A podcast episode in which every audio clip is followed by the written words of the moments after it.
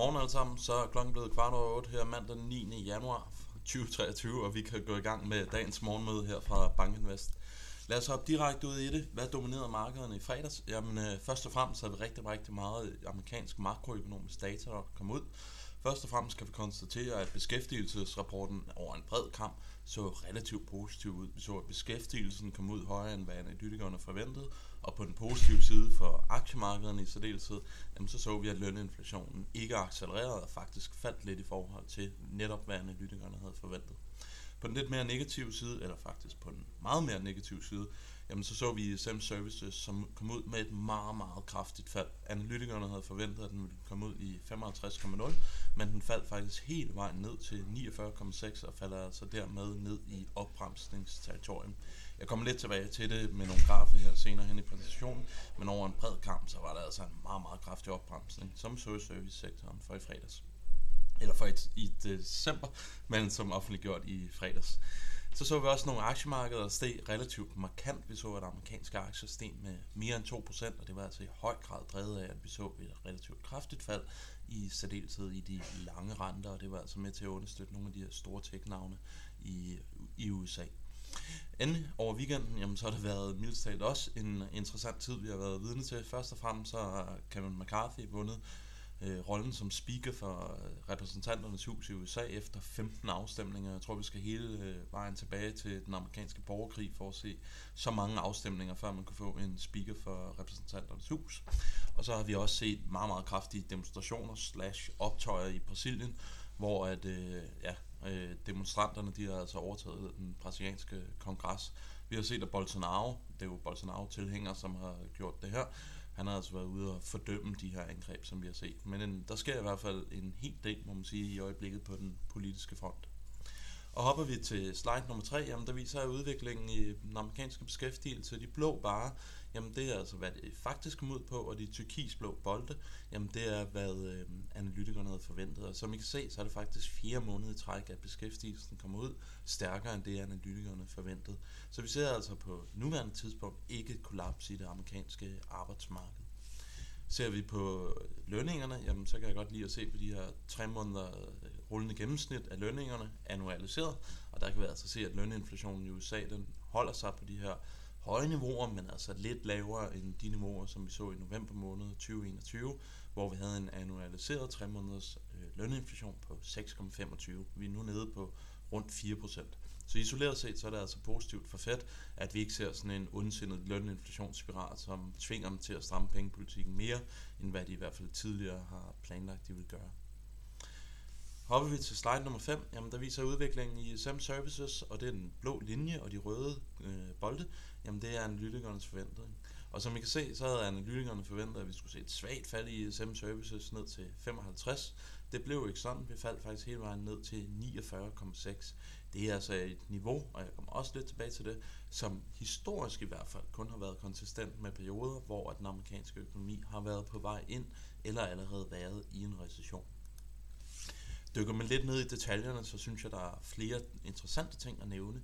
For det første, så kan vi se på beskæftigelseskomponenten, altså servicevirksomhedernes intentioner om at øge eller sænke beskæftigelsen, og den ligger på 49,8. Det er jo ikke tårnhøje niveauer, men det er altså heller ikke lige så slemt, som det så ud under corona eller op igennem 2008-krisen.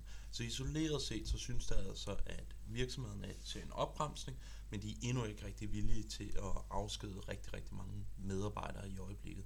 Og det er jo også lidt det billede, som vi får, både for jobless claims, men nu også den her beskæftigelsesrapport. På den lidt mere foruroligende øh, note, note, altså kan vi se på new orders i SM Services, og som vi kan se, så kollapsede det her altså markant. Og det er altså på nu på niveauer, som vi kun har set tidligere, når den amerikanske økonomi har været på vej ind i, eller allerede er i en recession. Så en meget, meget kraftig opbremsning i de nye ordre, og det er jo altså hvis man skal sige noget, det er ledende indeks for ISM Services, så man må altså forvente, at vi kommer til at se fortsatte svækkelser her i. Og på denne note, nu kan jeg lige sige det, fordi det er den sidste graf, jeg har på ISM Services, så kan vi bemærke, at PMI Services faktisk ligger på 46, et eller andet, så der ligger vi altså også markant lavere end det niveau, som vi i øjeblikket ser i ISM Services. Men samlet set, så tegner det altså et billede af en amerikansk servicesektor, der i den grad er på vej ind i en opbremsning.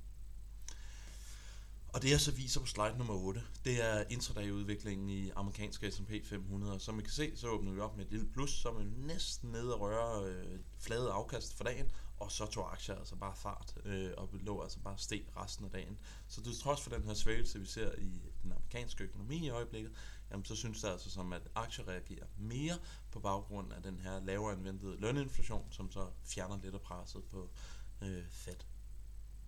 Og det leder mig faktisk videre til slide nummer 9, som viser prisningen af Fed, og der kan jeg altså se, at i særdeleshed prisningen for 2024, den faldt. Så det her fedt pivot tema, det begynder altså at komme lidt tilbage her på marginalen, men det ligger stadigvæk relativt langt ude i fremtiden, fordi vi snakker om, at der hvor Fed for alvor skal sætte renterne ned, jamen det er altså op igennem øh, slutningen af 2023 og så i 2024 som helhed.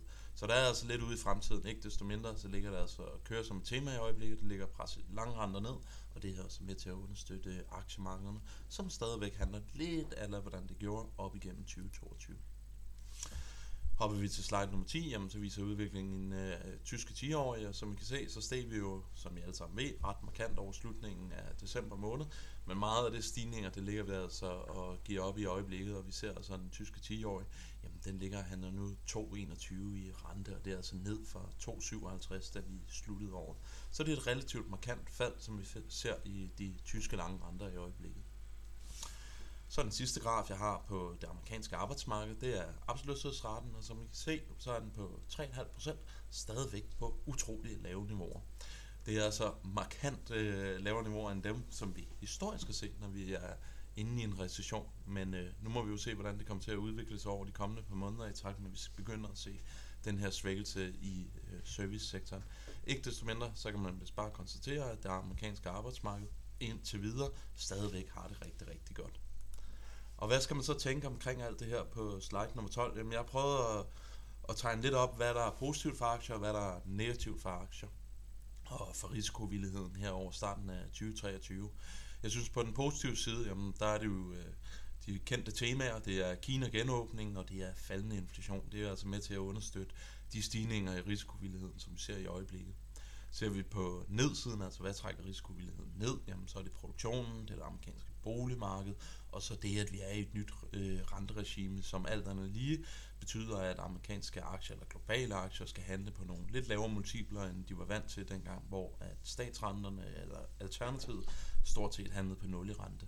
Og så er der en rigtig, rigtig mange uklarede faktorer, som vi herover starten af 2023 skal placere enten på den positive side eller på den negative side. Rusland og Ukraine, jamen det kan jo gå lidt øh, begge veje. Vi kan se en eskalering af krigen, så vil det sandsynligvis trække risikovilligheden ned. Vi kan også se, at, øh, at Ukraine hypotetisk set vinder, vinder krigen, og Rusland trækker sig tilbage af den ene eller den anden årsag. Jamen det vil jo i den grad øh, trykke risikovilligheden op, så frem det skete. Servicesektoren, jamen den tror jeg i alt højere grad, vi bliver nødt til at tilskrive på nedsiden, Altså at vi ser den her opbremsning i øjeblikket, det er jo alt andet lige ikke godt for vækstudsigterne for den amerikanske økonomi, og dermed dårligt for risikovilligheden. Så er det centralbanker, det hopper og danser også lidt frem mellem at være positivt eller negativt, og over de kommende par måneder, så tror jeg, vi får en større eller en stærkere indikation på, hvor det skal være. Så har vi sentiment, og vi har EU-energi. Det er jo ikke nogen hemmelighed, at europæiske gaspriser er faldet meget markant, og isoleret set, så bør det altså også øh, løfte risikovilligheden og mindre andet bare marginalen. Men øh, hvordan det spiller sig ud over de kommende måneder, det bliver også interessant at se. Og endelig så har vi sentimentet. Det her er jo stort set en af de mest ventede recessioner nogensinde. Så spørgsmålet er, om sentimentet ikke er presset så langt ned, så selv små positive nyheder, det kan få en relativt stor påvirkning på risikovilligheden øh, generelt. Og som en illustration på, hvor meget markedet frygter den her recession, så kan vi gå ind og se på på den rundspørg, som den amerikanske centralbank laver blandt øh, professional forecasters.